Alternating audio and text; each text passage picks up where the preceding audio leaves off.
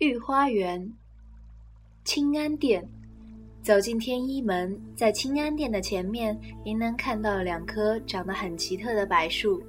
这两棵树的根和主干彼此独立，但从树杈上就相依相偎，难分彼此了。人们称它为连理树、连理枝。古代人把这种连理枝又叫合欢树、夫妻树。其实它们不是天然形成的，在它们很小的时候，园艺工匠就将它们拧到了一起，最后长成了这个样子。您知道吗？清安殿是整个故宫中最古老的建筑，它是明代保存下来的，距现在已经有580多年的历史了。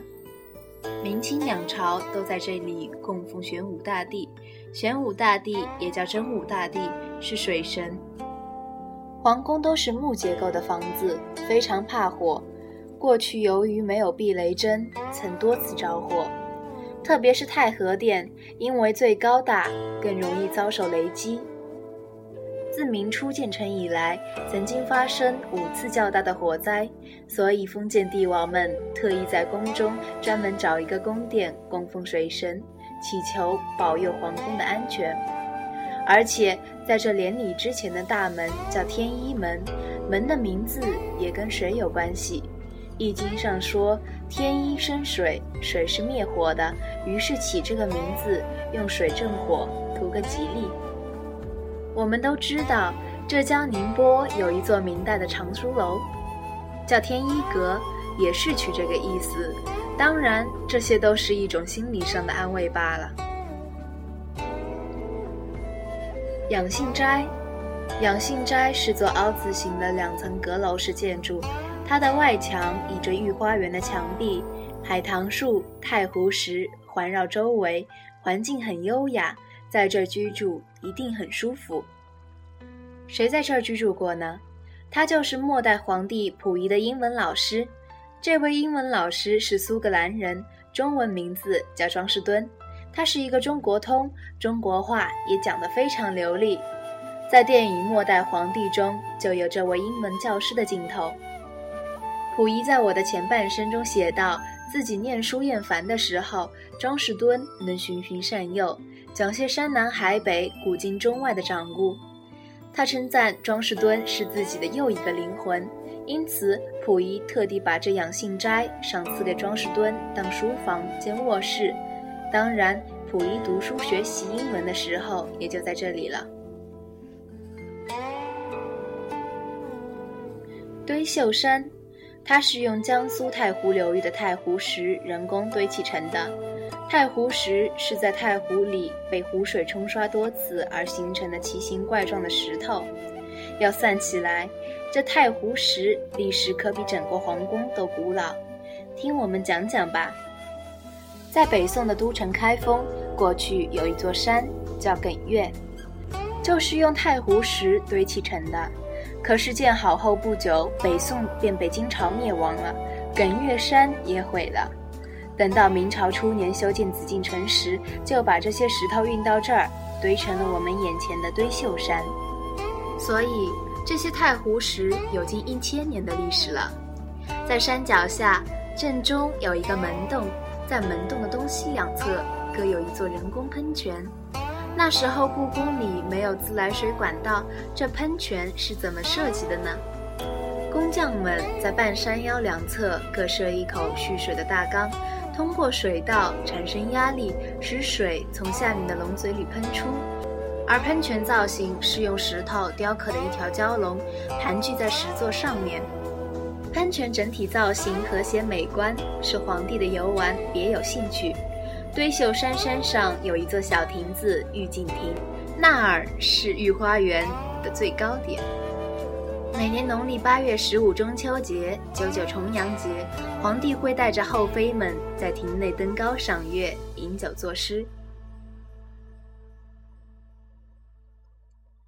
降雪轩，降雪轩为5间房的建筑，这个降字是红色的意思。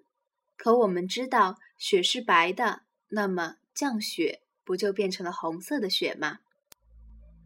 其实当年这里种着5棵海棠树，一阵微风吹来，白中透红的海棠花瓣纷纷飘落，地面上就像下了一层红色的雪。乾隆皇帝为此作诗：霞日高轩晨晓丽，东风降雪未干飞，来赞美当时的景色，所以取名叫降雪轩。降雪轩对面的花坛竖着一块枯木，但您仔细想想，如果这是块木头，常年的风吹日晒雨淋，早就腐烂了。其实这是块木头化石，叫木变石。这木变石是怎么形成的呢？据记载，东北的松木沉入松花江，经常年累月变成石头，就是木变石了。一般的木变石都特别小，可我们看这块木头有1米多高，就十分难得了。这块石头是黑龙江的一个大将军进献给乾隆皇帝的。乾隆得到石头后非常高兴，诗兴大发，题诗一首刻在石头上。延辉阁，延辉阁为2层阁楼，您可千万不要小看这阁楼。清朝的选秀女就是在这里进行的，每3年选一次。